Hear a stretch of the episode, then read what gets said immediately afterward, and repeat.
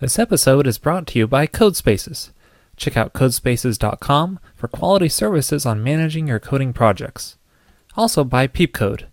Find excellent Ruby on Rails screencasts and mini books at peepcode.com. Performance optimization is really important in order to get your Rails application running quickly and smoothly. But before we get into optimizing our code, we really need to uh, find our performance bottlenecks so we know exactly what to optimize.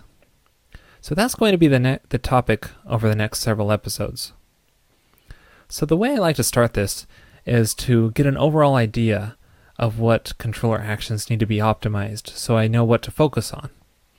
And to do that, I can use the production log. It's a great tool to find out how long various controller actions took to process. So here's an example of our production log, and notice this last line of here of each request. It tells us how long that request took to process. And this number isn't really exact. There is some processing that happens outside of this calculation, but it will give us a rough idea of what controller actions to focus on. Now this production log lists uh, each action individually, each request individually but it would be nice if we could group them into controller actions so we can uh, prioritize uh, which ones we need to focus on optimizing. To do that, there's several tools out there. Um, so let's take a look at them. One is called the Rails Analyzer. And this is a great suite of tools that offers several uh, various tools for optimizing and uh, determining which uh, parts of your Rails application needs optimizing. And one of those is the production log analyzer.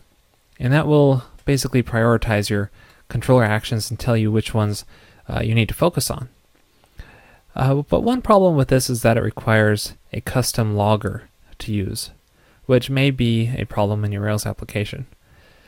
So there's another alternative tool out there, which I somewhat prefer, and I, it's, it's much simpler as well, and that is called RAWK. It's just a simple Ruby script, and you just pass your production log uh, into it, and it just outputs a, uh, a simple table of, of various data about your production log. And I find it uh, very useful for determining which controller actions we need to focus on. So let me show you an example of that real quick. So here's our Railscast site production log, at, or just a portion of it actually. Um, and here's some output by RAWK uh, when I passed it the production log. And this lists our several our different uh, request URLs. Um, and notice this part section right here, top 20 by sum of time. I find this section the most helpful in the output because this lists all the different requests which uh, took the most time to process overall. So if we focus on optimizing these ones, we'll get the most bang for our buck in a sense and op optimize the overall performance of our application. So if we notice that the index page is at the top here, which is pretty common, and it's the total overall, the total sum of time is uh, processed on this uh, request here, and also the in episodes index, which is really the same uh, controller action, and the various URL paths uh, below. Now there's another output which groups the, the results by controller action instead of by the path, which I think is somewhat more helpful. So here's the, uh, the same RAWK tool, but it grouped by the controller action. You can see uh, the output is a little bit different here. Now as the episode's controller show action uh, is now at the top of this sum of time uh, result.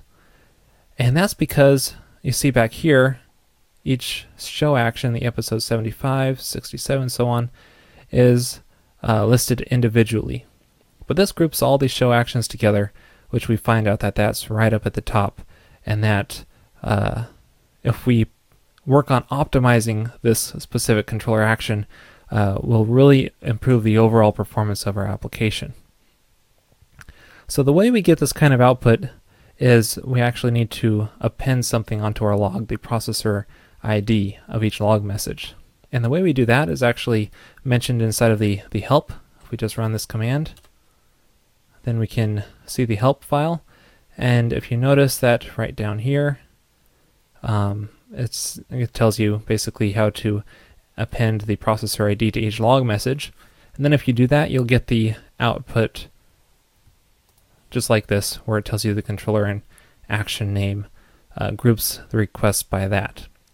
And I find that to be the most helpful in determining which controller actions we need to focus on optimizing. And in the future episodes, I'm going to show you exactly how to benchmark these controller actions and determine uh, what we should optimize and the best way to do that. So I'll see you then. Please give a warm welcome to CodeSpaces, is now one of our sponsors. They offer subversion hosting, bug tracking, and many more project management tools. You can check them out at codespaces.com and find a free 45 day trial there.